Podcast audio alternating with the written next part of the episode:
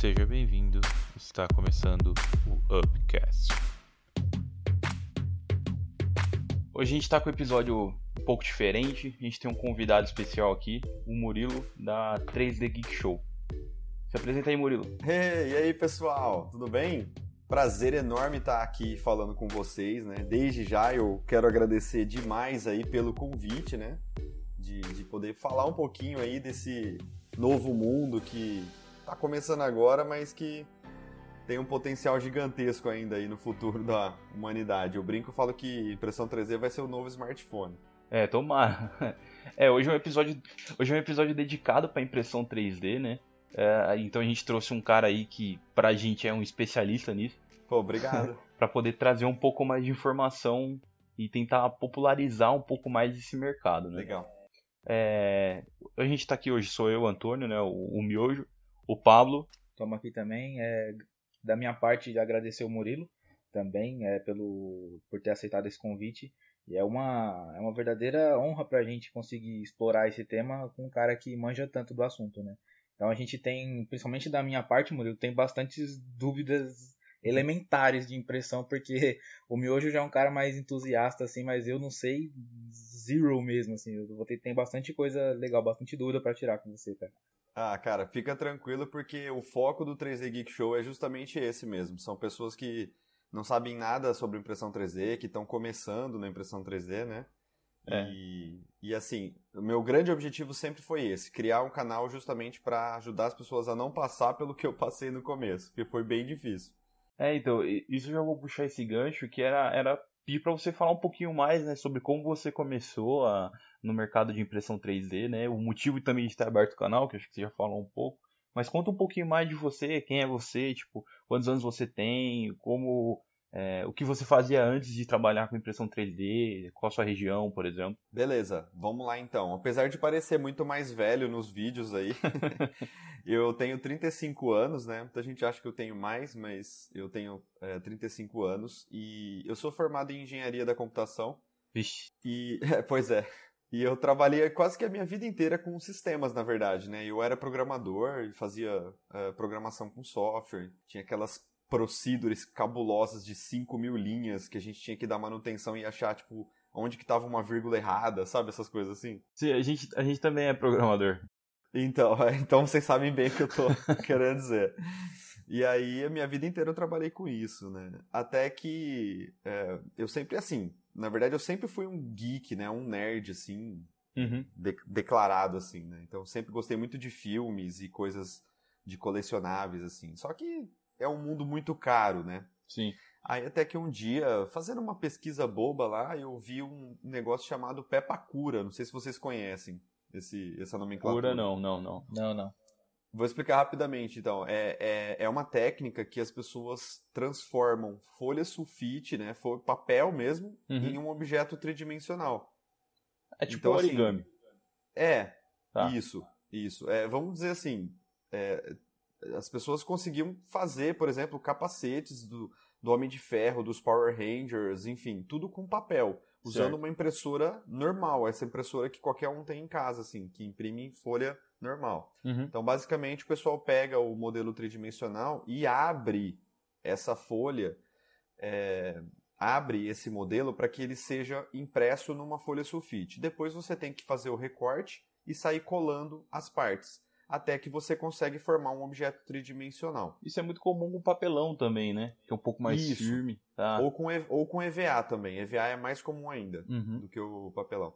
E aí o pessoal depois passava uma camada de fibra de vidro, resina, massa de, de carro, até que ficava lisinho, perfeito. Ou seja, uma coisa que saiu do papel uhum. era transformada é, num capacete do Homem de Ferro, por exemplo. E quando eu vi isso daí, eu pus na minha cabeça e falei, não, eu tenho que fazer isso. Tá. É, eu preciso de um capacete do Homem de Ferro, né? Uhum. Foi o start aí, inicial, né? Exatamente. Aí eu falei, não, eu preciso disso pra minha vida. Aí eu, aí eu fui, comprei os papéis, comecei a imprimir, eu, fiquei, eu, eu fui até, avancei bem até, sabe? Cheguei a fazer quase que, vamos dizer assim, eu fiz 80% do capacete no papel, colei e tal. Só que nesse meio tempo meu filho nasceu. Isso assim, a gente tá falando de uns é, oito anos atrás, assim, nove anos atrás. Tá. E aí o meu filho nasceu, e aí eu não tinha mais tempo, porque como vocês devem imaginar, isso leva um bom tempo, né? Você tem que ficar sim, sim. Né, recortando e colando as partes, leva muito tempo. E eu não tinha mais esse tempo, porque eu queria ficar com meu filho, eu trabalhava também bastante na época, então não uhum. tinha mais esse tempo. Um belo dia, também navegando na internet, sem querer, eu vi um cara dizendo que tinha feito o capacete lá em dois, três dias, inteiro. Aí eu falei, ah, mas como é? Como isso é possível, né? E foi a primeira vez que eu ouvi falar de uma impressora 3D. Mas, mas isso já no YouTube? Ou em algum fórum da vida? Não. Não, no Google, tipo uma matéria. Ah, assim, matéria mesmo, Google. tá. Isso. E aí, isso há uns sete anos atrás. E aí eu tive o primeiro contato com a impressão 3D e eu fiquei maravilhado. Eu falei, como é possível? Eu tô há uhum. quatro meses já, sei lá quanto tempo, dois anos, não sei, tentando fazer o, o capacete e não sair do lugar. O cara, tipo, em dois, três dias conseguiu fazer o capacete inteiro, né? Uhum. Lógico que faltava pintar e tudo mais, mas o cara já tinha conseguido fazer. Aí comecei a pesquisar e descobri esse, esse lance da impressão 3D. Certo. Só que há sete anos atrás a gente não tinha WhatsApp, a gente não tinha YouTube, a gente não tinha é, Google. É, não era tão não fácil tinha... assim, né?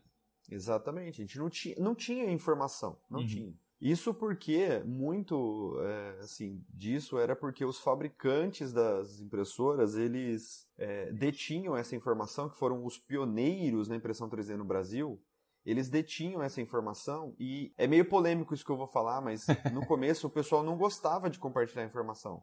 É, era meio, né? eram umas impressoras um pouco mais industriais também, né, do que a gente tem hoje. Não, ao contrário, ao contrário, ah, é? era bem mais Frankenstein assim. O que acontece é o seguinte, muita gente não, eu vou, vou criar uma, uma vertente aqui nesse assunto, mas Sim. a gente pode até voltar nele depois, mas muita gente não sabe, mas a impressão 3D é um negócio muito antigo, muito antigo mesmo. Uhum. E só que ela foi patenteada. E aí, tá. depois de um tempo, houve a quebra das patentes, que aí foi onde deu o boom na aí abriu, 3D. né? É, abriu e aí, no começo, eram umas impressoras muito, assim, Frankenstein, assim, sabe? Tipo, muito artesanais, assim. Uhum. É, é isso eu tô falando, de assim, madeira do... ainda, né? Nada... Isso, isso. Isso eu tô falando, assim, do mercado de impressão 3D para hobby, né? Que é essas impressoras que todo mundo pode ter em casa agora. Sim. E não das industriais, óbvio, porque das industriais custam centenas de milhares de, de, de ah, reais sim, ou é, de dólares. Ela, imprime ferro, né? Exatamente, aí não, não daria para ter, mas enfim. No começo, o pessoal, eles não gostavam muito de compartilhar informações, assim, tinha muita gente arrogante nesse meio, sabe? Uhum. E a única, única fonte de informação que tinha era um grupo no Google, era o Google Groups. Eu não, nem sei se vocês já tiveram contato com isso alguma vez. Não, esse não. Não, não. Então, era tipo um fórumzinho assim, criado pela Google, mas era tudo através de e-mail. Você tinha que mandar um e-mail, sabe? Você mandava um tá. e-mail, tá. a pessoa respondia o e-mail, e era muito rústico assim, né? Certo. Bom, eu decidi, pus na minha cabeça que eu queria comprar minha, minha impressora 3D, aí eu economizei durante um tempão lá, fui lá e comprei a minha primeira impressora 3D, a Graber, né, que era uma impressora muito famosa há sete anos atrás. Hoje em dia já não é mais tão famosa, mas... Uhum. É, e aí eu comprei.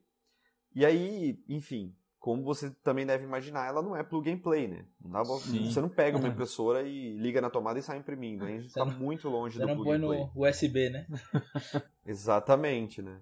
A gente ainda está muito longe do plug and play. A gente pode entrar nesse assunto também um pouco mais para frente, se vocês quiserem. Mas sim, sim. aí é, é, eu bati muito a cabeça. Eu ficava acordado até 3, 4 horas da manhã tentando entender. Tipo, a impressora quebrava, o bico entupia, uhum. é, as peças descolavam. Então, assim, eu não sabia o que estava dando errado, enfim, né? Mais dor de cabeça e... do, que, do que hobby, né? Exatamente. E aí eu até tentei fazer realmente o capacete do Homem de Ferro. É, e assim, resumo da ópera é que até hoje eu não fiz o meu capacete de ferro, que foi o, o, o, intuito inicial que eu comprei a impressora para fazer isso e eu não fiz até hoje. É, mas, enfim, e aí deu o start, né, nessa questão da impressão 3D. E aí, há três anos atrás, mais ou menos, um pouquinho mais até, eu estava conversando com um amigo e, e assim, o 3D Geek Show ele não foi o meu primeiro canal, na verdade eu já tinha tido um outro canal é, onde eu fazia efeitos especiais no canal. Ah, legal. E, enfim, muito antigo mesmo. O canal tá no ar ainda, para quem quiser conhecer, você pode pesquisar por Others Heroes, né, no plural, Others Heroes, são outros heróis em inglês, né? A gente vai colocar o link aqui na, no feed da descrição, né? Beleza, os vídeos estão lá também, enfim, eu fazia pequenos efeitos especiais que eu via em seriado e tudo mais, e isso sim, há 10, 15 anos atrás, sei lá, muito tempo. Foi daí que veio Nem... também aquelas introduções que você tem no seu canal, né? É. Todos os dias foi. você faz sempre uma ediçãozinha ali. Foi, foi. Exatamente. Naquela época não existia a palavra youtuber, né? O YouTube ainda era um negócio muito desconhecido. Então, eu estava conversando com um amigo meu há uns três anos atrás, e aí ele falou: Cara, por que você não faz um canal sobre impressão 3D? Não tem, não tem ninguém falando disso no Brasil. Uhum. E eu falei: Poxa, caramba, verdade, né? Eu podia compartilhar os perrengues né, que eu passei, as dificuldades que eu passei, eu podia ensinar a galera. Uhum.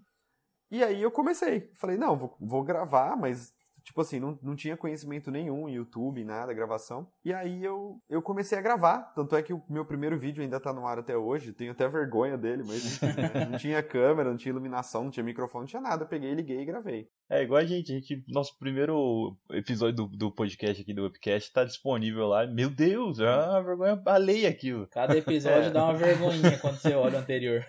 É verdade. Eu, eu, às vezes, tem episódios que eu vejo que são um pouco mais antigos também, que eu, eu sinto vergonha também. Mas é normal, a gente vai evoluindo com é. o tempo e é legal para as pessoas conhecerem também a história, né?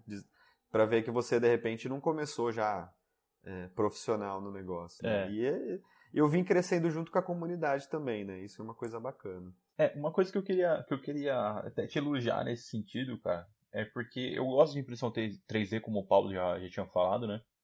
Uhum. E, por exemplo, na Campus Party, que eu gosto de ir, né? Tem às vezes lá a comunidade, algumas comunidades de impressão 3D acabam indo, alguns palestrantes. Você vê que tem muito conhecimento ali embasado e, e, e muita vontade de, de contribuir, né? Só que muitas Sim. vezes a didática e a forma como ele, eles ensinam, por exemplo, lá que eu tive como ver presencialmente, não se compara da forma como você aborda isso no seu canal. E, ah, que bom, fico feliz de é, e, isso. E eu não digo nem pela, pela vertente geek, né? É, que a gente tá falando, mas é pela didática mesmo. A forma como você explica é, assim, traz bastante conhecimento.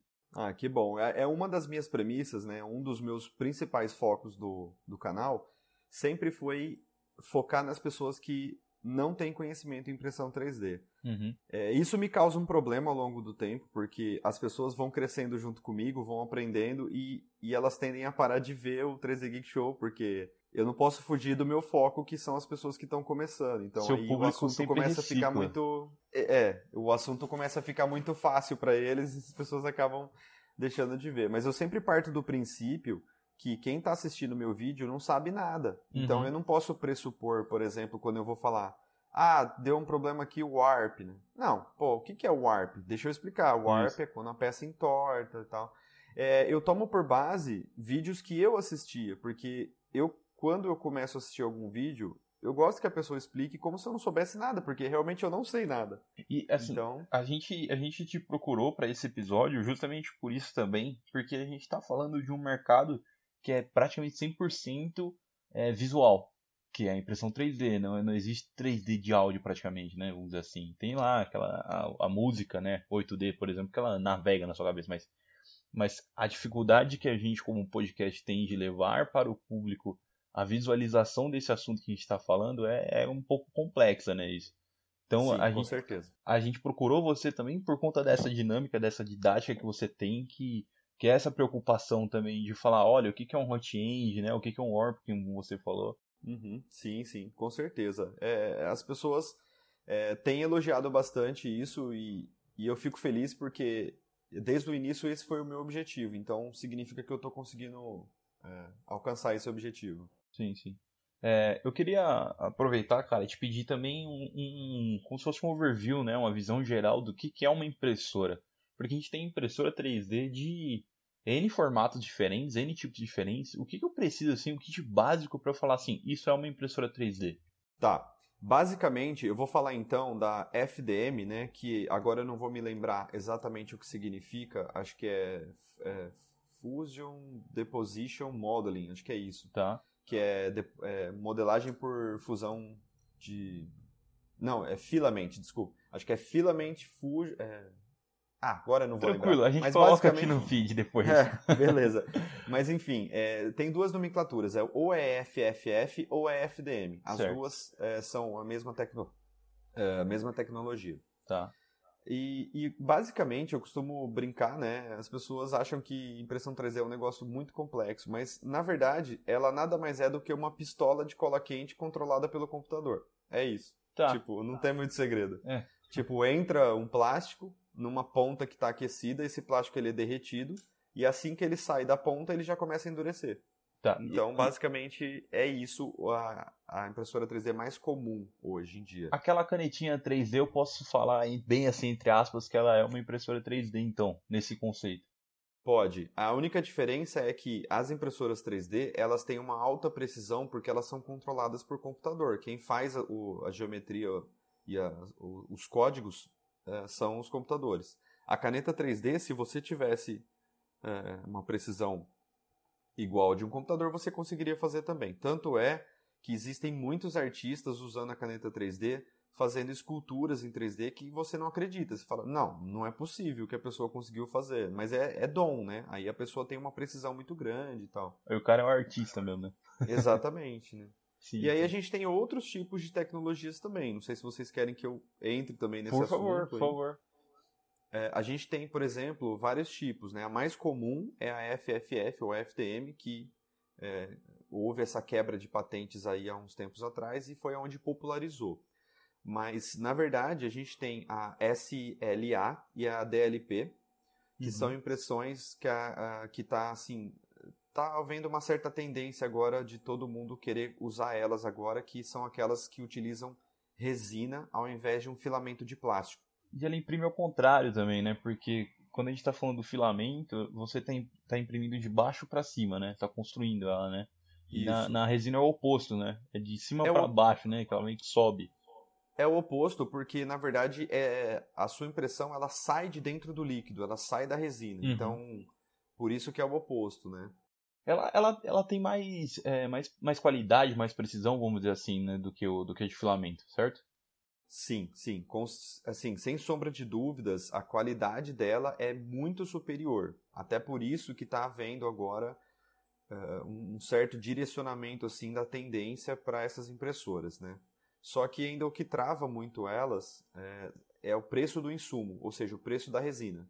Porque o filamento, a gente está falando de um quilo de filamento aí que custa em torno de 100, 120 reais, dependendo do tipo. A resina, um litro, ela varia de 230 até 600 reais. É pouca variação, né? Exatamente, mas a precisão dela é tão grande, tão grande, que o pessoal da joalheria, por exemplo, e a, o pessoal de odontologia, mesmo medicina também, em alguns casos, eles usam é, a, muito a impressão com resina por causa do dimensional das peças, por causa do, do, dos detalhes que ela consegue reproduzir, que são detalhes muito pequenininhos, né? Enfim, a gente está falando de, de produzir é, uma peça, por exemplo, com filamento de plástico Sim. ou com luz. Então, qual é mais preciso? Tá, com certeza com a luz, né? Sim, sim. sim. É porque quando a gente está falando de filamento, o, o, bico ali que esquenta e, e sai o, o, plástico derretido é o que é chamado de hot end, certo? Isso. Na de resina você não tem um hot end, você tem um canhãozinho de luz, é isso? É, depende. Por exemplo, a gente tem duas tecnologias. Uma é, se chama SLA. Na SLA, a gente tem um canhãozinho, tipo, que ele vai disparar e fazer o contorno do seu objeto camada por camada, certo? Certo. Só que ele vai fazer isso desenhando o contorno. Uhum. Vai percorrendo toda a sinueta do, do, do, desenho. Exatamente. É um canhãozinho de, de luz ultravioleta e ele vai percorrendo. Beleza. Esse é, esse é a SLA. A DLP, a gente tem um projetor, o qual projeta a imagem da camada inteira de uma única vez. Então essa é, é a principal diferença. Uma, ela tem que desenhar o contorno e a outra projeta de uma única vez. Então, assim, em alguns casos, a DLP ela consegue ser mais rápida do que a SLA, por exemplo. Agora, agora falando, continuando falando sobre a impressora, cara, eu queria perguntar um pouquinho o porquê que a gente tem que ter uma mesa aquecida para determinado tipo de material mais relacionado a filamento, né? e, e outro material não precisa. É questão de dele aderir à mesa mesmo? Ou, ou, Porque eu sei que algumas a gente tem que passar um produto para ele meio que colar na mesa ali para não, não, não escorregar na hora da impressão e bagunçar a impressão toda. Mas eu não entendo muito bem o porquê do calor. É, na verdade é o seguinte, a gente. É, a questão do adesivo, em todos os filamentos a gente tem que passar, porque senão a gente está tentando imprimir um, é, um filamento em cima de uma superfície mega lisa, né? De um vidro, de um espelho. Então, assim, algum tipo de adesivo para tornar mais aquela superfície né? com, com mais aderência a gente precisa. Agora, a questão do calor, é, na maioria dos casos, na verdade, é, ela está mais ligada a, tipo, não deixar o plástico endurecer por completo uhum. do que qualquer outra coisa. Então, imagina o seguinte, o ABS, né, que é um filamento muito comum. A gente tem que ligar a mesa a 110 graus, porque ele derrete, né, a 230, 220 graus. Então, a gente deixa ele ali na metade do caminho hum. para que ele não fique completamente sólido. Por quê? Quando ele fica completamente sólido, ele sofre uma contração. Ah, e aí, ah, imagina, tá. você está você tá numa superfície ali, lisa. Se ele esfria, ele sofre uma contração, ele vai desgrudar da mesa. Certo.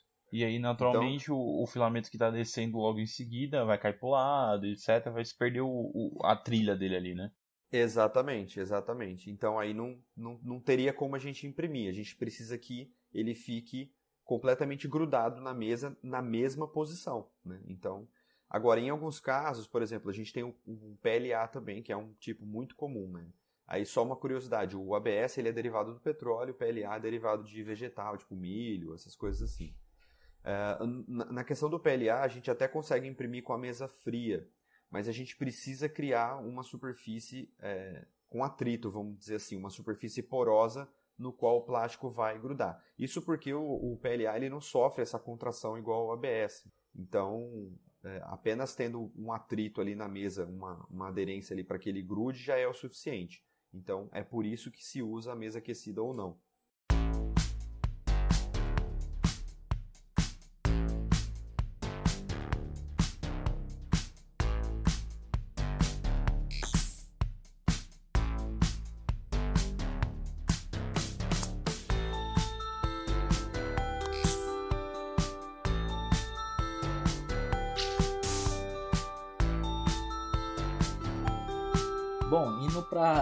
Parte mais leiga do negócio aqui, Murilo, porque o Miojão acabou de tirar várias dúvidas técnicas aqui, as minhas são bem mais elementares. é, aí você tinha falado do plug and play lá, eu tenho uma dúvida. Assim, é, o quão o quão distante assim a gente tá, né? Esse mercado de impressão 3D está para uma pessoa mais é, mais leiga, assim, sabe, que esteja menos dentro dessa tecnicidade de tudo, essa, esse conhecimento de. É porque assim, né, a gente, por mais que trabalhar em tecnologia, não conhece todas as tecnologias, né? Que nem você estava falando. Você trabalha com tecnologia, mas você não conhece impressão 3D. Mas e o cara que nem com tecnologia trabalha, que o cara que não. que mal sabe usar o computador, ele sabe isso. usar o Word ali, basicão, e é isso. É, é, aí a gente tem. Eu vejo que a gente tem dois problemas. Primeiro, a gente tem a questão, por exemplo, é, de que há muita variedade de filamentos e impressoras no mercado. Então, assim, não existe um padrão, né? Porque quando a gente padroniza as coisas, é, todo mundo sabe o que esperar. Então, por exemplo, ah, o filamento ele é feito com a mesma matéria-prima, ou seja, ele vai sofrer a mesmo, o mesmo tipo de contração, ele vai ter a mesma viscosidade, ele vai ter a mesma pigmentação. Então, tudo isso são fatores que influenciam na impressão. Então, assim, um ponto chave é que a gente não tem essa padronização de materiais e de impressoras. Então, isso é um ponto. O segundo ponto é que a gente precisa é, configurar muitos parâmetros na impressão. E isso muda para cada objeto que você vai imprimir. Então, assim, tem objetos que você vai mudar a, a orientação do objeto, se você vai precisar, precisar colocar suporte, Uh, se você vai imprimir ele completamente oco, se você vai imprimir numa resolução mais alta ou mais baixa. Então, assim, é, a não ser que a gente tenha uma inteligência artificial que possa decidir tudo isso para você e fazer a parametrização do software de forma automática, a gente está muito longe ainda de conseguir o plug and play, porque a gente depende disso para impressão 3D. Hoje, hoje em dia, Murilo, é, não existe nada, ou marca, ou modelo, alguma coisa assim, próxima, talvez, ali de um plug and play, é, na sua visão, assim, como alguém que entende bem do assunto? Olha, é, assim, vamos, vamos colocar dessa forma. Existem algumas impressoras, eu vou citar até o caso da Ender 3, uh, vocês já devem até ter ouvido falar provavelmente dela. Adora no é AliExpress. Exatamente. ela é uma impressora que conquistou, assim, todo mundo, porque ela custa pouco e, e a qualidade dela é incrível. Isso fez com que os softwares, né, que são chamados de fatiadores, eles aderissem às impressoras que são mais famosas, colocando as configurações já pré-programadas neles. Então a única coisa que você precisa se preocupar quando você abre esses softwares é com a orientação do teu objeto na mesa, se você vai colocar ele mais preenchido, menos preenchido, qual a resolução. Então assim, vamos dizer que facilitou bastante. Né? Eu, eu, eu vejo isso assim, fazendo um comparativo com o Murilo de é, oito é, anos atrás, que pegou a impressora e teve que aprender a configurar esses parâmetros na marra. E hoje os parâmetros já vêm pronto, por exemplo. Então, assim, vamos dizer que já é meio caminho andado. Tá, tá, tá progredindo, né, nessa parte. Tá, exatamente, está progredindo. Mas ainda está um pouco longe, é, por causa dessa questão que eu falei. A gente ainda tem essa questão de ter que decidir várias coisas. E enquanto a gente não tiver uma inteligência artificial que possa fazer isso de forma automática, é, infelizmente as pessoas vão ter que gastar é, um tempo é, ou dinheiro para obter conhecimento nesses parâmetros, né? Que aí entra o 3D Geek Show, por exemplo. Eu tô até, não sei se vocês viram recentemente, eu estou divulgando lá um curso de impressão 3D, ele é completamente gratuito. Eu não cobro nada e a pessoa pode entrar lá e começar a assistir as aulas para entender como é que funciona. Inclusive você tem colocado alguns vídeos ensinando a fazer até orçamento, né, para a pessoa poder trabalhar com isso. Sim, sim. O intuito é realmente esse, né? É dar uma visão geral aí na impressão 3D e, e não ficar atento só nisso também, né? Porque se você for ver de maneira geral, é, uma, é um assunto meio chato. Então o que eu tento fazer é colocar um pouco de humor, é colocar aquelas aberturas meio malucas, enfim.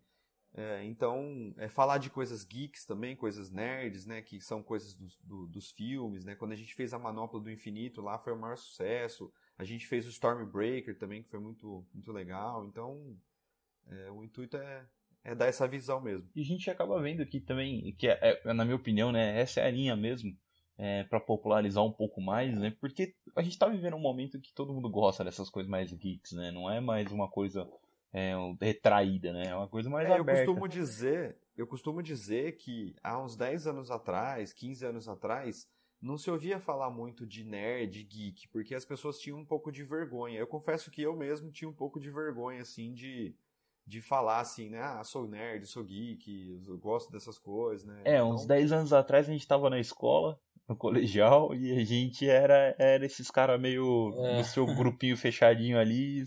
Vamos falar sobre videogame aqui, só a gente, vamos falar sobre é. anime, jogo aqui, tudo só a gente Exatamente. aqui. Exatamente. É, eu sofri um pouco mais, porque na minha turma eu era o único que gostava, né? O pessoal só gostava de futebol, esportes. Então, assim, eu realmente cresci, assim, literalmente sozinho, assim. Não, eu fui achar pessoas do mesmo nicho que eu, assim, que eu gost, que gostava das mesmas coisas, quando eu comecei a trabalhar, para você ter ideia. Porque nem na faculdade era a mesma coisa, assim. Então. Eu queria puxar aqui um, um, um gancho também, cara. É o que, que a gente consegue imprimir assim em impressão 3D hoje? Tudo, certo? Tudo. E eu, fico, eu acho legal, assim, até que aí já puxa para um outro assunto também, que é um pouquinho de mercado, né? O que, que você tem de perspectiva? Porque eu vejo assim, o trabalho que você faz também, não só da impressão, mas também com o acabamento ali, com a preocupação em textura da, da peça da, da, da, que você imprimiu ali, eu fico vendo muito assim, essa parte de action figures também. Porque muitos ainda são feitos de estrutura de metal, ainda é um trabalho bem manual assim mesmo. Você acha que dá para trabalhar no segmento de impressão 3D produzindo action figures e vendendo eles? Olha, é, é um assunto delicado porque, assim, a gente está falando de questões de direitos autorais. Então, assim, eu já vi muita gente ganhando dinheiro vendendo é, busto do Superman, sei lá, essas coisas assim. Porém, os direitos não são seus. Então, se você começa a crescer muito, uma hora a casa vai cair. Alguma hora alguém vai chegar e vai te, é, querer cobrar os direitos de você. A não ser que você faça um acordo, compre os direitos de vender e tudo mais, de produzir. Isso. Aí é outra história. Que era o que, o que eu tava. É que eu não formulei minha pergunta, mas era nesse sentido mesmo. A gente tem, por exemplo, hoje a Iron Studios, que é uma empresa de action figures mais dedicada nessa parte de estrutura metálica, etc. Mas... Você pode ter certeza que a Aeron tá usando impressão 3D já hoje em dia. Ah, é? Com certeza. Então, era, era exatamente isso que eu fico, eu fico imaginando, por mais que a gente demore pra caramba numa impressão, às vezes, uma, principalmente se ela for grande, né? É, ainda assim deve ser mais rápido e com mais chance de sair mais perfeito, né? Não, não é, ter antigamente, erro. como é que o pessoal fazia, né? Eles tinham, eles contratavam lá os escultores, o pessoal fazia em argila as esculturas, né? Sim, sim. Até assim, um dos motivos que era tão caro era justamente por isso, porque tinha-se o trabalho artístico ali do, do escultor fazendo uma peça e depois eles replicavam em resina. Uhum. Mas hoje em dia eu tenho assim plena certeza que ah, tudo bem, ainda pode até ter os escultores, mas com certeza o pessoal já está usando impressão 3D já para agilizar o processo e para também aumentar a qualidade né, da, das características ali dos action figures. Não, legal. É, e uma dúvida minha aqui, assim, Murilo, já, já, hoje em dia já é fácil você encontrar os materiais para para fazer as resinas e tal, já é insumo, né? Isso. Filamento. Olha, o filamento é assim, para você fabricar o filamento, é, tem uma complexidade média, na minha opinião, assim, porque existem até máquinas caseiras que você consegue fazer filamento em casa. Muita gente pergunta, ah, não dá para reaproveitar o material que você joga fora, Isso. por exemplo, quando você imprime os suportes para peça, né? Então aí você tem que jogar fora, não, você não consegue reaproveitar. É, esse então, muita gente pergunta. Esse suporte, é, só para você ouvir se localizar um pouco, é, pensa que você está construindo uma escada, você está imprimindo uma escada ela vai chegar um momento que, a, que o filamento derretido ele vai começar a ficar sem sustentação. Então entra é, ali um a impressora suporte, vai imprimir no ar. É, então entra, entra um suporte ali, né, Murilo, para para dar sustentação para ele. E aí normalmente você joga fora esse suporte depois, né? É, normalmente não, sempre. é, não tem o que fazer. Você pode aproveitar e fazer algumas outras coisas, por exemplo, cola, suco para passar na, na, mesa de impressão para aderir, enfim, mas é, é, é, pouquinha coisa que você usa, né? Tá. O resto você acaba jogando fora. Você tem que colocar um monte pessoal... de produto para diluir isso, para tentar reaproveitar, né? E assim, não são com todos os tipos de filamento que isso dá para ser feito. Então, muita gente pergunta, ah, não dá para eu triturar e colocar numa extrusora, né, que é aquela máquina que sim, esquenta, sim. derrete o plástico e sai o fiozinho de filamento, né? Não dá para fazer isso em casa? Tem várias máquinas sendo vendidas que uh, fazem isso, mas o grande problema, né, isso eu conversei com vários fabricantes de filamento, o grande problema não é você fazer isso. Isso é muito fácil de fazer. Uhum. O problema é você garantir que todo o seu rolo de filamento esteja com o mesmo diâmetro. Tá, entendi.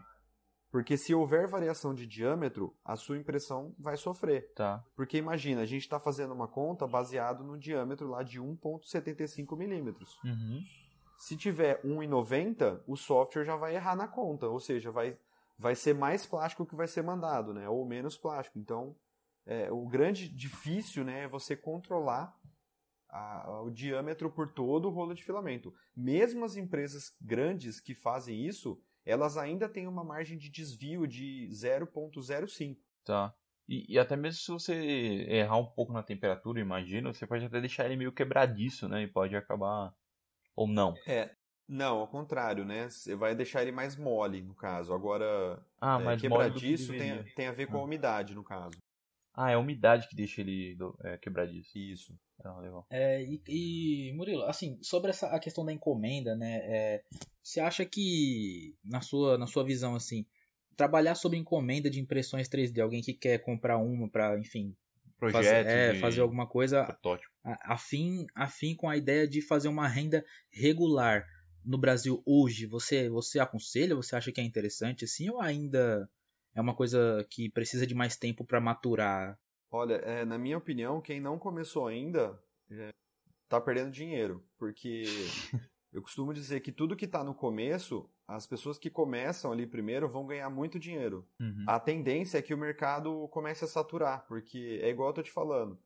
A, a, na minha visão, a impressão 3D vai ser o novo smartphone. Então, quando todo mundo tem alguma coisa, você já não consegue mais tirar proveito disso. Agora, quando é uma coisa escassa, você ainda consegue. Por exemplo, como? É, oferecendo protótipos, né, oferecendo prototipagem, oferecendo serviços de personalização e customização. É, vou dar um exemplo aqui para vocês, um, Hoje ele é meu amigo, né? Conheci ele como inscrito, depois ele acabou virando meu amigo. Mas é um, é um cara que ele, ele é instrutor de, de escola de tiro. E, e hoje ele está ganhando um bom dinheiro porque para comprar os simulacros, né, que são aquelas armas que imitam arma de verdade, era muito caro, eles tinham que importar e tudo mais. E aí, para ensinar as pessoas, primeiro se ensina com esses simulacros, que são essas armas de mentira. E as pessoas deixavam cair, quebrava, e era muito caro. Então, o que ele fez? Ele comprou a impressora 3D e agora ele faz o simulacro na impressora 3D por um preço infinitamente menor. E se quebrar, não tem problema, ele faz outro. E ele está ganhando muito dinheiro com isso. Então, assim, é... são, são ideias que, tipo, se todo mundo começar a fazer, depois não, não vai mais. Você não vai mais conseguir tirar o devido valor. Satura o mercado, né? É, quanto maior a oferta, menor o, o valor, né? Sim. Mas assim, é, hoje você consegue viver só da impressão 3D, cara, ou você tem suas outras formas de, de, de renda? Não, é, hoje na verdade assim, eu, eu não, por incrível que pareça, eu não trabalho com venda. Né? Muita gente acha que eu vendo as coisas, mas eu não trabalho com venda porque eu não tenho tempo. Então, por exemplo, quando eu fiz o tridente do Aquaman, todo mundo veio, nossa, eu quero comprar, eu quero comprar. E eu, eu tinha que pedir desculpa, eu falava, olha, desculpa, não dá, porque eu demorei uma semana para fazer um tridente. É, não vou vender para você. Então, assim, é, não é não vou vender, mas, tipo, as pessoas queriam. Como é que eu vou fazer cinco tridentes? Eu vou ficar, tipo, cinco meses fazendo cinco tridentes. Sim, sim. Uhum. Vai viver do tridente. Exatamente. E, e aí, quando você fala o valor para as pessoas, elas não querem pagar aquele valor. E assim, porque muito... afinal é um pedaço de plástico na cabeça da pessoa, né? Mas ela não vê aquele trabalho que você teve é, lá de fazer o tridente. Cara, se você... A gente viu o vídeo do tridente. É puta trabalheira, meu. Se você parar para pensar, é um trabalho artístico e nenhum tridente vai ser igual ao outro. É. Porque você está colocando o seu tempo e o seu trabalho artístico ali. Então isso a tem que ser ali. precificado. Então vamos supor, a pessoa vinha me perguntar e falava, tá, você quer comprar? Eu, eu te vendo por mil reais o tridente. Ah, não, uhum. não, não quero. Meu, aonde você entra em uma loja e acha um tridente para comprar? Fala pra mim. E o tridente naquela qualidade, né? Você vai encontrar aquele tridente de, plástico dobrável velho que. Daquele que, tamanho. Não, que segura ele Réplica fiel, você não encontra. Então, assim, escassez aumenta o preço. Né? Ainda mais que tem o meu tempo envolvido, né? Então, é por isso que eu não trabalho com venda. Então, hoje, na verdade, eu trabalho somente com o 3D Geek Show Certo. E, e voltado apenas para a, a, assim, a informação, é, publicidade. É o marketing de conteúdo mesmo, né? Exatamente. É, é influencer, vamos dizer assim, né? Aham. Uhum. Legal. É, eu queria aproveitar e perguntar também, lembra daquele diorama que você fez já tem algum tempo da raposa? Sim. No Sim, tô olhando para ele aqui. Eu fiquei impressionado, cara. Eu fiquei impressionado, de verdade. Meu Deus. Quanto você pagaria num diorama desse? Então, a gente tava assistindo o vídeo. Muito, muito caro, porque, assim, é, é, muito, muito complexo, muito trabalho. É muito. É, você é muito cuidadoso, né, na, na, construção e tudo. Cara, a precificação de um negócio desse deve ser. Não, ó, eu, eu, sei que a gente tava assistindo e aí eu falei pro, pro Pablo, eu falei, Pô, só a raposa acho que eu dava uns 200 conto. Ele me xingou. 200? Você é louco? Exatamente. Eu falei, nossa, tá achando caro. Não, mano, olha a trabalheira que tá fazendo isso. Só uns mil, re... uns mil reais só a raposa. Ó, só, só, a raposa, só, só ela, demorou uma semana apenas para imprimir ela inteira. Nossa. Só para imprimir. Para pintar é. foram mais duas semanas. Então no total eu gastei três semanas para fazer todo ele. Uhum. Então, ainda assim, teve todo o trabalho no isopor lá também. É, e, e, assim, no final das contas, as pessoas olham, ah, mas é um isopor, sabe? Tudo bem, Sim, mas é. É, é, é, por isso que, assim, no começo eu até comecei com uma loja. Antes de ter o canal, na verdade, eu tinha uma loja. Uhum. E aí eu comecei a perceber que as pessoas, elas Desculpa não, cortar, não davam... cara. Loja online ou física? Loja online. Ah, online mesmo, tá. É, tipo, é... É, eu, eu, por exemplo, vamos supor, se alguém quisesse comprar a raposa, eu, eu fazia e vendia, beleza. Só que eu comecei a perceber que eu gastava muito tempo e o valor de retorno não era o que eu estava querendo porque as pessoas não estavam querendo pagar aquilo, porque na cabeça delas não existia ainda esse conceito, né? Então. É, e ainda eu... mais online, a barreira é maior ainda, né? Exatamente. Porque às eu... vezes você tem o, o, o, fator, o valor afetivo ali que a pessoa vê, né? No momento ela chega perto daquilo, às vezes até consegue elevar um pouco esse o valor. do toque, né? Da, da visão. Exatamente. O toque não, né? Porque nego quebra. E é engraçado, acontece uma coisa comigo, porque assim, eu sou aficionado por tecnologia e pela cultura geek, como eu sempre falava nos é. vídeos aí. Então, assim, acontece um negócio comigo que é muito engraçado, que eu faço, né, os objetos, e, uhum. e como eu sou realmente muito fã, que nem a manopla, né, os bustos que eu faço, a raposa, eu, eu fico maravilhado com aquilo, tipo, umas duas, três semanas, assim. Aí depois eu vou enjoando. aí vem um próximo desafio. É, Mas exatamente. O que, que, você faz com a manopla, por exemplo? Então, a, a manopla do infinito adorada, eu, eu recentemente, agora na Comic Con, eu fui convidado para dar uma entrevista no SBT, né? Uhum. E aí eu levei a manopla pra apresentadora, que é a Cris lá do SBT Games. E aí ah, ela sei, ficou, sei. Uhum. Ela ficou encantada e tal, falou, não é possível, né? Porque é, eu levei peças sem acabamento e levei também a manopla, né? Que tava com acabamento. E aí ela não acreditava, falou, nossa, mas como? Como que foi você que fez? Eu falei, fui, fui eu, né? As pessoas não acreditam, né? E, e tem, tem até um assunto legal, eu queria até pedir permissão aí para vocês pra gente entrar vontade, nesse cara. assunto. O espaço é seu. Que é, é, é um negócio assim surreal, porque quando eu estava no colégio, no colégio, estudando, né? Vocês devem se lembrar também. Vocês estudaram, por exemplo, as revoluções industriais, né? Sim, sim. É, sim. Enfim. E hoje a gente está vivendo uma revolução também, que vocês já devem ter ouvido falar da indústria 4.0. Já, já. E aí, assim, queria falar um pouco disso porque é muito legal. É, é a gente está, assim, basicamente, por que, que chama indústria 4.0? É, antigamente, quando a gente é, queria comprar alguma coisa, a gente dependia do que as empresas estavam fabricando, né? Então, vamos Sim. supor, é, eu queria comprar um tênis da Nike vermelho, mas a Nike só fazia branco. Então, assim, ela mandava. Você não pode ter vermelho, você vai ter branco se você quiser. Se você não quiser, adeus. É, por, todo, por conta de todo o, o fluxo de produção, tudo, Sim, né? Eles Ele mandavam. acabava te engessando, é. Exatamente. E o que está acontecendo agora na indústria 4.0? É, a gente está tirando o poder da manufatura da mão dos fabricantes. Ou seja, ah, é, eu quero um tridente do Aquaman. Tá, eu vou fazer na minha casa. Tridente do Aquaman. Eu não encontro em nenhuma loja para comprar. Então não me importa se vocês estão fabricando ou não. Eu vou ter um tridente do Aquaman. Então é esse poder da manufatura, né? Que eles chamam de manufatura aditiva, né? Então esse poder da manufatura a gente está tirando da mão das indústrias, né? Por isso que chama indústria 4.0, porque os consumidores agora estão virando é, produtores também das, das, dos materiais, das peças. Eu, eu gosto até de brincar e fazer uma previsão, assim. Eu, eu, eu brinco e falo que daqui a um tempo, vamos pegar um caso assim da, da Schultz, por exemplo, que é uma, uma marca de sapato de mulher muito renomada. É, com certeza vão aparecer novas profissões, por exemplo, a Schultz, a Schultz ela vai contratar um designer, por exemplo, e o cara ele vai fazer um modelo de sapato que é imprimível.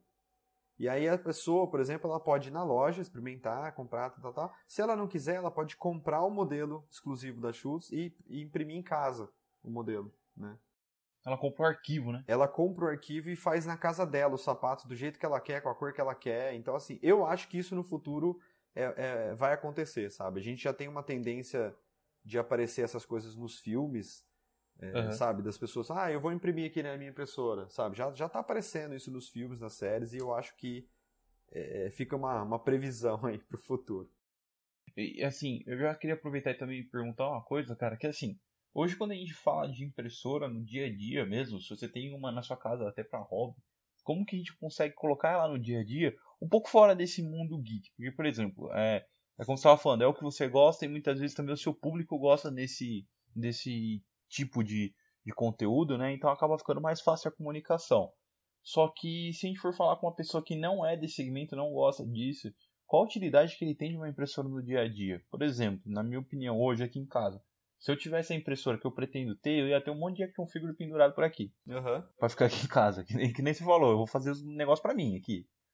Agora, fora isso, eu teria, por exemplo, quebrou o, a maçaneta de um dos armários da minha cozinha não dá para achar outra. Eu iria imprimir várias, né, para trocar o jogo completo. Sim, com certeza. Mas, mas eu ainda acho que é muito dispendioso. É, isso, é muito. Então, o que mais a gente poderia ter no dia a dia, assim mesmo, a impressora incluída no nosso dia a dia? Olha, é... assim, é difícil falar, porque assim, a gente ainda está limitado pela questão do preço, né? É. É, só para você ter uma ideia, existem impressoras fazendo órgãos humanos, existem impressoras fazendo é, é, ossos humanos, existem impressoras fazendo peles humanas. Então, uhum. assim, essas impressoras elas ainda estão num patamar inalcançável, né, para a grande maioria dos mortais, né? E, e, eu vejo assim que a impressora 3D, ela literalmente é uma fábrica, né? Agora, se você for parar pela parar para pensar pela questão do preço, né? O valor agregado que ela tem e falar assim, pô, eu vou pensar em coisas para fazer no meu dia a dia ainda está muito longe disso acontecer, porque realmente é um negócio que não vale a pena, né? Você fala, pô, eu vou comprar uma impressora 3D para imprimir um puxador de armário. Sim, não sim. vale a pena. Mas agora eu vou te, vou te jogar um cenário aqui num futuro hipotético. É, igual, igual eu tô te falando. Imagina, por exemplo, é, que a impressão 3D avançou num nível ao ponto de você comprar um produto pela internet e você não precisar esperar o correio chegar, por exemplo. A empresa vai mandar um sinal para sua impressora conectada na, na, na, rede, vai fazer a autenticação lá e vai mandar o sinal de imprimir o produto, por exemplo, na sua casa. Vamos supor.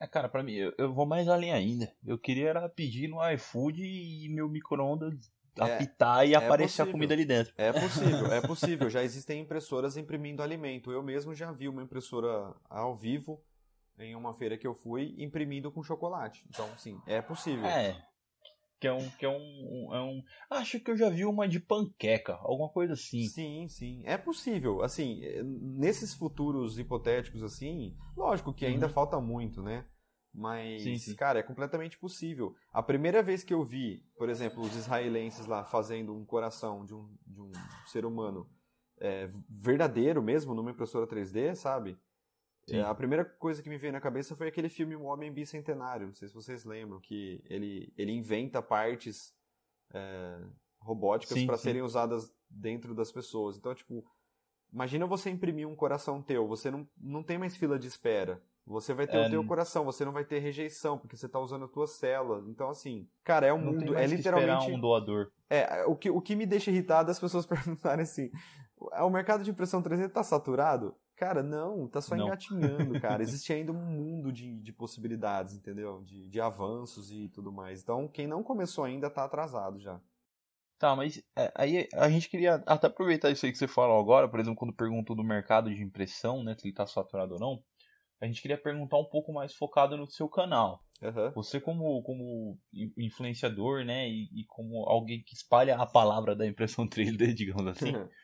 você acha que o público tá procurando cada vez menos ou cada vez mais, porque a gente, a gente pensa assim, é como você falou, soltar nas patentes e você teve um boom no mercado, né? Isso. Naturalmente você também teve um boom de, de pesquisas e pessoas interessadas no segmento. O interesse foi crescente, né? É. Foi. Será que ela, ela, ela o, o, interesse se estabilizou e parou um pouco? Ou ele continua subindo, ou ele começou a cair um pouco? Como é que você vê a sua percepção da, da, da procura de informação sobre a, a impressão 3D, cara? Olha, é, no começo eu tive um boom realmente muito grande no canal, justamente porque eu fui o primeiro canal a começar a compartilhar as informações de forma periódica. Assim, existiam alguns outros canais já no YouTube, mas não era um negócio com frequência, tipo todo sábado colocando vídeo, sabe? O pessoal esporadicamente ia lá e colocava algum vídeo. Então, assim, o, eu, eu, digo que eu fui pioneiro nisso, é, nessa questão da frequência, de todo sábado colocar um episódio, uhum. né? E aí, nesse começo, eu senti que realmente foi um boom, tanto é que eu cresci muito rápido, tipo, em três anos aí eu já tô com 60 mil inscritos. Sim. Então, é, eu cresci muito rápido nessa questão aí do começo. Porém, o que, que começou a acontecer? As pessoas começaram a perceber que compartilhar informação era legal e não ruim como elas pensavam. Sim. E aí, é, várias pessoas começaram a querer compartilhar informação também. Então, assim, isso, isso é ruim para mim, mas é bom para a comunidade. Porque aumenta a concorrência, ou seja, é, hoje em dia o canal ele deu uma estabilizada, né? Ainda há bastante procura e tudo mais, mas já deu uma estabilizada porque agora tem muita concorrência.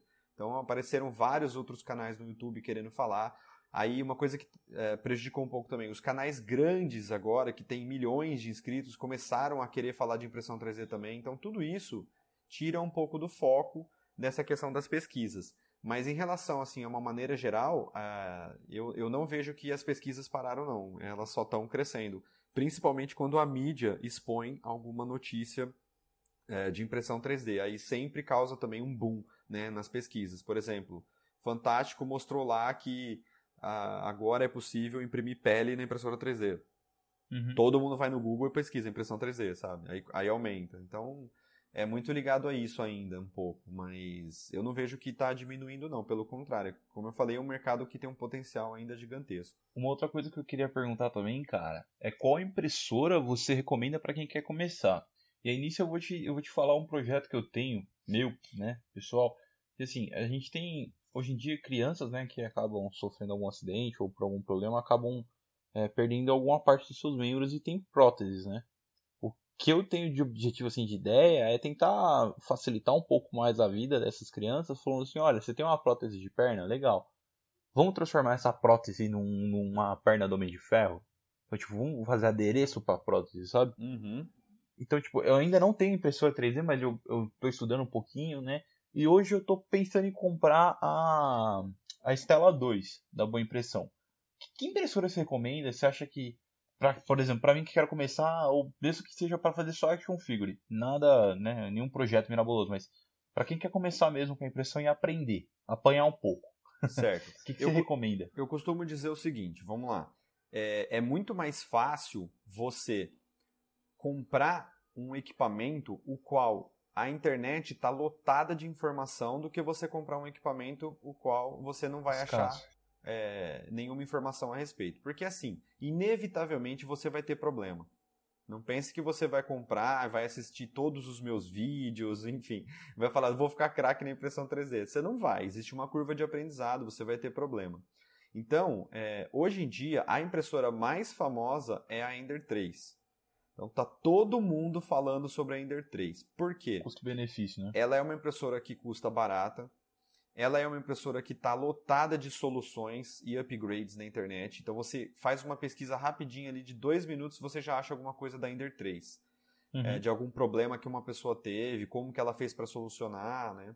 Um bico é, entupido. Exatamente. Então, mesmo nos vídeos, muita gente falando da Ender 3 nos vídeos, né? Então eu costumo dizer assim que quando você vai comprar uma impressora 3D, é, escolha alguns modelos e faça uma pesquisa e veja quais os modelos que estão sendo mais falados nos fóruns, nos grupos, enfim. É, uhum. Para você se resguardar nesse sentido de obter informação mais fácil. Então, na minha humilde opinião, eu uhum. recomendaria, se fosse o caso hoje, né, se eu soubesse tudo que eu sei hoje há 7, 8 anos atrás, eu compraria a Ender, a Ender 3 pelo custo-benefício. do suporte que você tem também disponível aí na, na internet. É, né? ela, ela é tão boa, tão famosa, assim, tá tão assim, eu nunca vi isso acontecendo, que os fabricantes das impressoras nacionais estão importando a Ender 3 para vender aqui. Só para você ter uma ideia, de tão, assim... É... Tá lucrativo. É, né? é, é não, tá não, não, lucrativo, mas assim, é inevitável. As pessoas não querem saber, por exemplo, você tá vendendo impressora nacional, beleza, eu não quero, eu vou comprar lá da China. Aí o cara falou: tá. não, então tá, não compra da China, compra de mim, que você já vai ter ela montada, eu te dou garantia, eu te dou suporte, você não corre risco de ser taxado. Você vai pagar um uhum. pouquinho mais caro, mas ainda assim, somando-se todos os valores agregados, acaba valendo a pena às vezes. Sim. Né? Ah, legal. Ô Murilo, tem uma dúvida aqui também que me surgiu, é bem comum também. Como que fica a questão de energia, de gasto de energia elétrica? Não digo nem para você me falar algum número de quilowatts-hora ou coisa do tipo, mas a gente está falando de, uma, de um negócio grande, assim, né? Que tem um... é, que, é que nem você falou, é uma, uma indústria, né, e, dentro da sua casa, É, então, tem um puta de um braço mecânico lá que tá mexendo e, e até por conta das horas que você precisa para imprimir, então fica ligado horas e horas, né? É, por Sim. exemplo, a, a raposa, né, que você comentou que levou uma semana para você imprimir ela. Tudo bem que você cortou ela em várias etapas diferentes, né? Mas, Isso, uhum. é, mas levou uma semana para imprimir, então é praticamente uma semana da, da impressora ligada ali, é, né? Como, como, que fica essa questão de energia elétrica? Dá uma diferença legal, assim, em conta de luz tal? É acessível? Como que é? Ou é Olha, é tipo uma geladeira que fica ligado o dia todo lá e não dá nada? Olha, aumenta, não vou falar que não aumenta, tá? Ela tá muito ligada à questão da potência da, da fonte que você tá usando. E tem a tá. questão, por exemplo, da mesa aquecida e do bico, porque assim, o resto das, das coisas que tem na impressora não gasta energia, assim, é ínfima o valor é gasto. É, é, é motorzinho indo pro eixo Y é, pro isso X, é né? muito, muito banal, assim, nem, nem precisa ser contabilizado. Então, o pior, na minha opinião, é o hot end e a mesa. Né? E aí, quanto maior a mesa, é, mais energia você precisa para aquecer ela e manter ela aquecida durante mais tempo. Então, assim, está muito ligado ao tamanho da impressora, a quanto tempo você vai deixar ligada a mesa, a qual tipo de filamento que você vai imprimir, porque por exemplo, Qual a temperatura? É, né? o PLA ele demanda uma temperatura mais baixa, o ABS demanda uma temperatura mais alta. Então tudo uhum. isso influencia na conta. Eu não sei ainda te precisar os, os valores, porque eu, eu confesso que eu nunca fiz a medição aqui, né? É, tô até para fazer uma medição assim, mas é, não sei te falar em relação a valores, mas aumenta, tá? Aumenta, assim, consideravelmente. Mas assim, não é um negócio que é preocupante, tá? Mais o você... que? Uns 30% da conta, mais ou menos? Ah, não sei te falar. Se eu, se eu te falar que sim ou que não, eu posso estar falando besteira, então eu prefiro não, não arriscar. Mas assim, você sente um aumento, tá? Não vou dizer que. É, vamos, vamos dizer assim, poxa, eu gastava 250, agora eu estou gastando 300, sabe? Uns 50 reais, assim, não sei. Mas você sente esse, esse aumento sim, e, e é depende muito, por exemplo, é, se você compra a impressora por hobby, beleza, a impressora vai funcionar ali 4 horas durante dois dias. É, não, putz, é. a impressora vai funcionar uma semana ligada direto. Então tudo isso influencia, né? Depende da quantidade de uso que você vai fazer com ela, do, do tipo de filamento, do tamanho da impressora. Tudo isso influencia.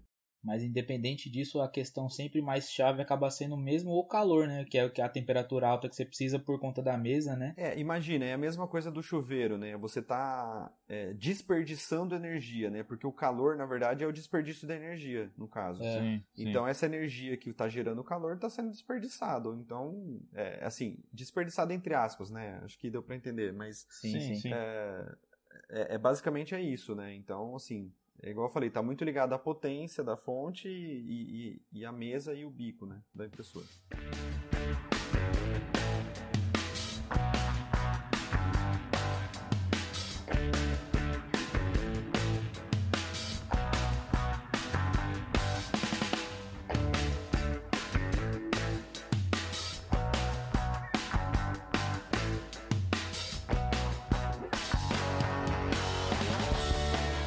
Agora a gente vai colocar algumas perguntas, né, que a gente pediu para os nossos públicos, né, o pessoal que segue a gente no Instagram. A gente pediu algumas perguntas sobre impressão 3D para que eles tirassem essa dúvida aqui com o Murilo, né? E a primeira dúvida que a gente tem é, é sobre a possibilidade de imprimir, né, fazer impressão com diversas cores ao mesmo tempo. Eu, eu acabei vendo uma época, Murilo, que, que tem como se fosse um, um, um hubzinho que você coloca vários filamentos de cores diferentes, ele meio que solda ali e envia um filamento, por exemplo, do branco para o vermelho soldado para a impressora. Isso é comum? A gente tem impressora que já faz isso? Ou isso é uma, como se fosse uma gambiarra que foi feita ali para possibilitar? Olha, a gente já tem impressoras que imprimem coloridos que usam a tecnologia SLS, né? Então lembra que eu falei que existia a SLA, a DLP, uhum a FDM e a gente tem também a SLS, que vocês já devem ter visto nos quiosques dos shoppings aí por aí, que é, fala assim, ah, a gente imprime miniatura de pessoas. Tá. Essa impressora é SLS, ela imprime a partir de um pó. É um laser. O laser ele jo é jogado em cima do pó, ocorre ali uma, uma fusão desse pó e ele, e ele consegue fazer uh, o modelo 3D. E aí é jogado em cima desse pó jatos de tinta. Tá. Dessa forma, a impressão pode ser colorida. Nas impressões FDM, que são as mais comuns, né? A gente que é não... de filamento, né? Exatamente, dos, dos tá. filamentos. A gente não tem a possibilidade é, de imprimir colorido desta forma. O que a gente tem é a possibilidade de trocar o filamento. Então, vamos considerar que eu só tenho a impressora. Eu não tenho mais absolutamente nada.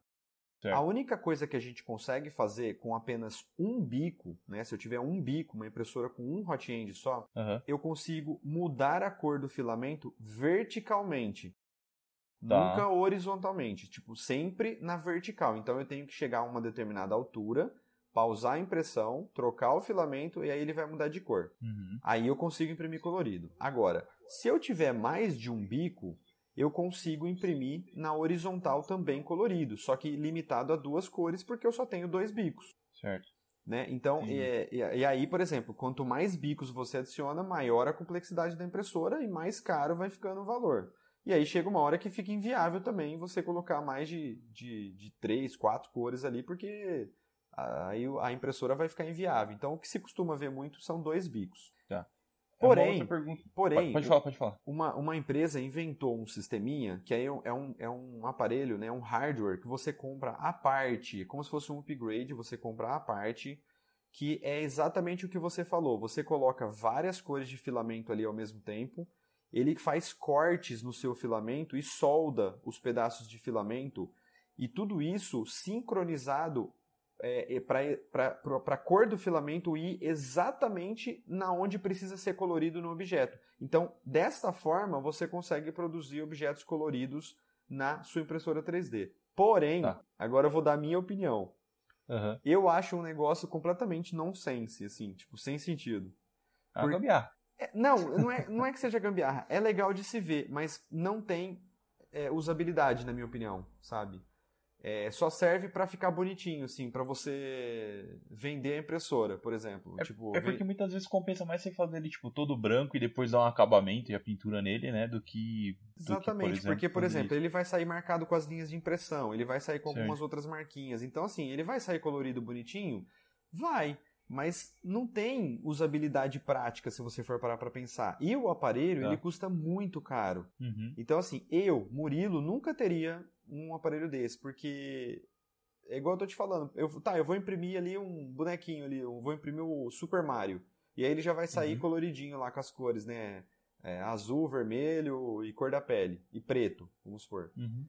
Cara, tá, tudo bem, mas o que eu vou fazer com o Super Mario ali, sabe? Não... É, você vai ter que lixar tudo, dar um acabamento, deixar um pouquinho mais lisinho. É, e, e, e quando você lixa o, o, filamento, ele fica esbranquiçado. Então, assim, Sim. então você não, você não vai conseguir tirar as linhas de impressão. Então, ou você vai vender ele com as linhas de impressão coloridinho assim, o que é difícil, porque as pessoas querem um negócio completamente lisinho. Imagina, por uhum. exemplo, você vai fazer uma Pokébola. Né? Isso eu tô falando, assim, só de objetos geeks, tá? Mas, enfim, a gente pode pensar em outras coisas também. Mas vamos supor, você vai pegar uma Pokébola. A Pokébola ela tem que ser lisa, quase espelhada. Você não vai conseguir isso numa impressão assim, sem lixar, sem, sem dar acabamento. Então, qual a utilidade, sabe? Sim, perfeito. Eu não vejo utilidade para isso. É. Uma outra pergunta que a gente tinha aqui, é, é, até reformulamos um pouco ela, mas é mais essa questão de é, deixar ela um pouco mais acessível também, né?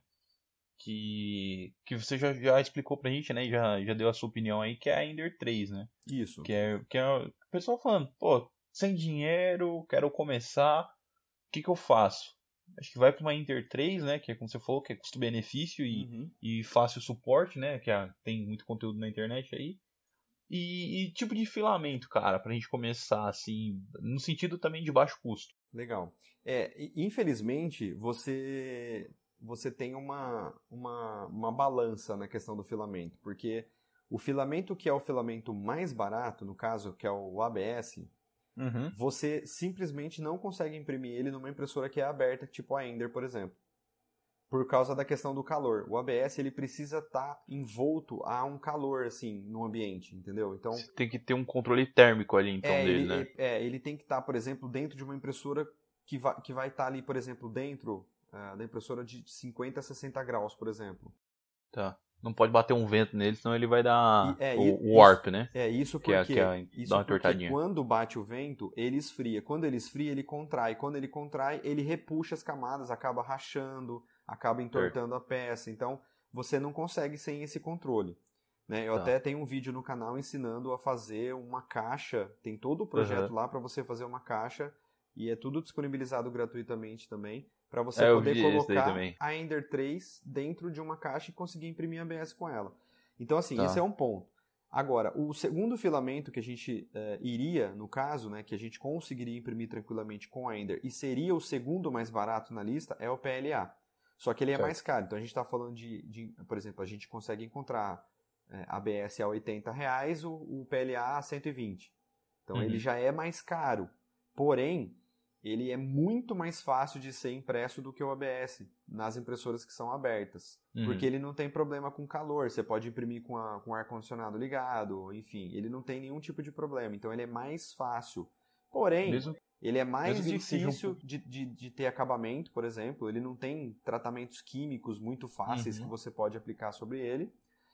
E tem a questão do preço também, que é um pouco mais caro. Então, por isso que eu te falei que é uma balança. Você vai ter que decidir se você vai optar por comprar uma impressora tipo a Ender e colocá-la numa caixa igual eu ensinei, ou comprar uma uhum. impressora uhum. mais cara, que já é fechada e aí você pode imprimir qualquer tipo de filamento. Por mais que ele seja um pouco mais caro, é, o filamento, né? A chance, se você tem uma impressora adequada, né? Ou, ou se ela está adequada para o, o, material, que é como você falou, tem no seu, no seu canal lá tem explicando como fazer isso, isso. É, essa caixa. Então, por mais que ele seja mais caro, a chance de você ter perda é menor se você tiver uma impressora adequada do que um, é, um, PLA, por exemplo. O que as pessoas não pensam é o seguinte, por exemplo, você vai comprar uma impressora aberta porque ela é mais barata. Sim. Só que você vai ter que comprar o PLA que é mais caro. Isso ao longo dos anos, por exemplo, quanto que você vai ter economizado? Nada. Sim. Porque Sim. você vai ter que comprar um filamento mais caro. Uhum. Então, será que não vale a pena guardar um pouco mais de dinheiro e já comprar uma impressora fechada, o qual você pode imprimir qualquer filamento que você queira? Sim, sim. Né? Então é um custo-benefício, você tem que fazer essa avaliação.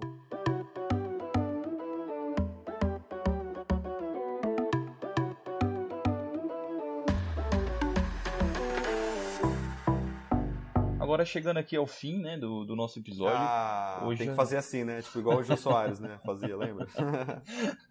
é, agora a gente chegando aqui no fim, a gente tem aqui o, as indicações que o, que o Murilo trouxe pra gente. Fala aí, Murilo.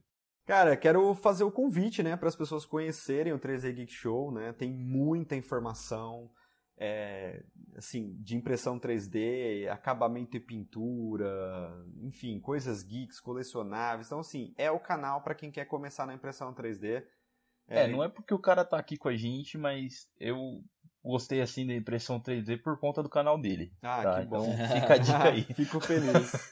Fico muito feliz de saber, porque, igual eu falei, né? Sempre, esse sempre foi meu objetivo. Então, quero convidar as pessoas a entrarem lá. Eu estou lançando agora uma série de vídeos que é o curso de impressão 3D gratuito. E é, um monte de gente me perguntou, falando, mas qual que é a sua intenção? O que, que você está querendo? Você, tá, você vai vender alguma coisa?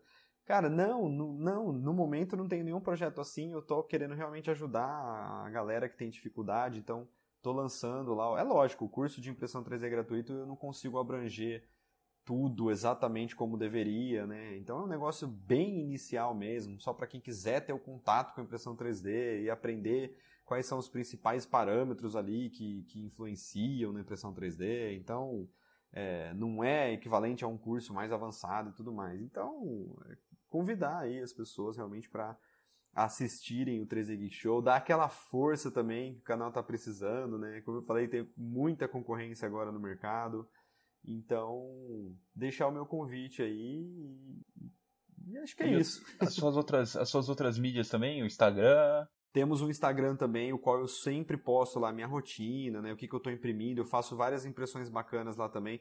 É, eu dou muita informação de, de quais impressoras que eu uso. Muita gente me pergunta, né? Quais as impressoras que você mais usa? Quem a, acompanha o meu Instagram tá sempre vendo nos stories lá as, as impressões que eu estou fazendo. Eu sempre falo, ó, oh, estou usando essa impressora aqui para fazer. Isso é ótimo porque as pessoas têm uma prova da qualidade da impressora, né? Tipo, Legal. quão bom a impressora consegue chegar no nível de qualidade, né? Então, é, também posto, ali, né? por exemplo, quando vou em evento, essas coisas, o pessoal gosta de saber também, então estou sempre postando dicas por lá. Nós temos um grupo no Facebook que, modéstia à parte, aí, na minha opinião, é o melhor grupo de impressão 3D do Brasil hoje.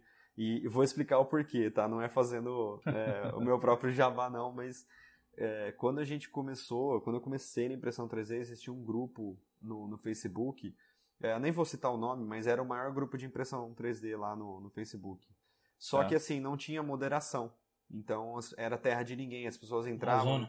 É, ah, faltava. Ah, tava, é, tipo tava assim, Jandira. Tava Jandira, assim, né? Não sei se é daqui. Você é daqui da Grande São Paulo, cara? Não sou, não, não sou. Tá, é, é Jandira assim, é um lugar ruim, viu? É uma bagunça. Onde o Paulo mora. É, é, é onde, onde, o Paulo mora. Onde eu moro é uma tristeza. É ruim. Exatamente. Então, assim, é, as pessoas faltavam com respeito. Alguém entrava, por exemplo, tirando uma dúvida na maior humildade. E, e aí as pessoas faltavam com respeito, tiravam sarro, sabe? Então eu decidi criar também um grupo e um espaço onde não haveriam propagandas. Então você não pode fazer propaganda no grupo, você não pode Legal. vender nada no grupo, você não pode faltar com respeito com ninguém no grupo. Tem várias é. regras lá que você tem que seguir no grupo e é um grupo fechado, não vai entrar assim, tipo, a pessoa entra e sai a hora que ela quiser. Não, ela pede uhum. autorização, eu autorizo o grupo. Todos os posts são autorizados por mim, então tudo passa é, pela minha autorização ou dos meus administradores também, que a gente tem algumas pessoas que auxiliam. É, mas eu vou até dar um exemplo recente que aconteceu lá, que foi um moço, ele entrou uh, ah, para fazer uma pergunta de qual impressora ele poderia comprar, só que ele escreveu tudo completamente errado, assim, português muito errado, sabe? Uhum. E aí várias pessoas entraram lá e falaram: Meu, investe no curso de português antes de comprar uma impressora. E começaram Esse é o mal da internet, né, cara? É, e começaram a zoar o, o cara. E aí o que, que eu fiz? Então eu fui lá, eu bani as pessoas que estavam tirando sarro por desrespeito. A primeira regra do grupo é respeito. É a primeira. Uhum. Então, assim, não importa se o cara tá com a dúvida muito boba, se o cara tá com uma dúvida muito avançada, não importa. Respeito em primeiro lugar. Então eu bani as pessoas que estavam tirando sarro é, bloqueei os comentários e coloquei lá um comentário é, pedindo desculpa para a pessoa que colocou o post e dizendo que eu ia atendê-lo pessoalmente. Então, eu não. Imagina, eu recebo muitas mensagens, né? Eu tenho 60 sim, sim. mil inscritos no YouTube, eu tenho. É, acho que 18 mil, se eu não me engano, no Instagram, mais quase 15 mil na página. Então, eu recebo muita mensagem, mas eu dispus do meu tempo para ir lá e falar com o cara pessoalmente para ver qual era a dúvida dele e auxiliá-lo. Inclusive, ele até agradeceu depois muito. Mas uhum. é, é, isso que eu quero mostrar com isso, porque é, lá você pode ser completamente aberto, você pode perguntar, e se acontecer qualquer coisa, você faz uma denúncia lá no grupo, e aí a moderação vai é, tomar as devidas providências. Então, sintam-se à vontade também para entrar lá. Tem muita informação nesse grupo também, sabe? Por exemplo, comprei a impressora 3D, estou perdido, quero perguntar alguma coisa, você pode ir no grupo, pode perguntar, que as pessoas respondem quase que instantaneamente ali na hora. Não então, é um grupo tóxico, né? Não é, é um grupo tóxico. Legal, eu já, já tive vários feedbacks dizendo que era o melhor grupo de impressão 3D lá da, da internet. Né? Você tem mais alguma indicação, cara? Quer falar de algum parceiro teu? Cara, tem os parceiros lá da, do 3D Geek Show. Recentemente até postei um vídeo de agradecimento lá que o, os parceiros é, eles, eles até vieram no canal fazer uma, um agradecimento lá, né? Tem. Uhum. Eu não vou citar nomes porque corro o risco de acabar esquecendo algum. Mas é, só procurar lá no canal, na, na, descrição dos vídeos lá tem também os parceiros. Então é, é isso aí, tá todo mundo junto.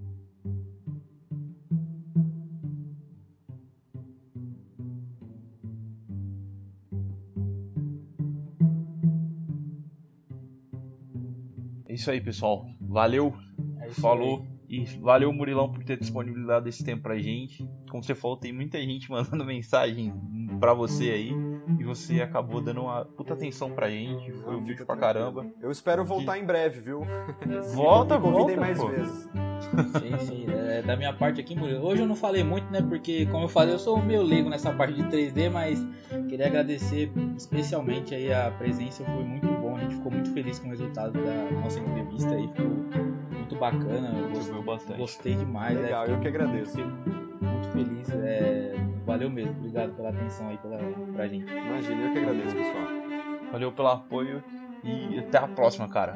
Valeu, Falou. com certeza. Tchau, tchau. Valeu.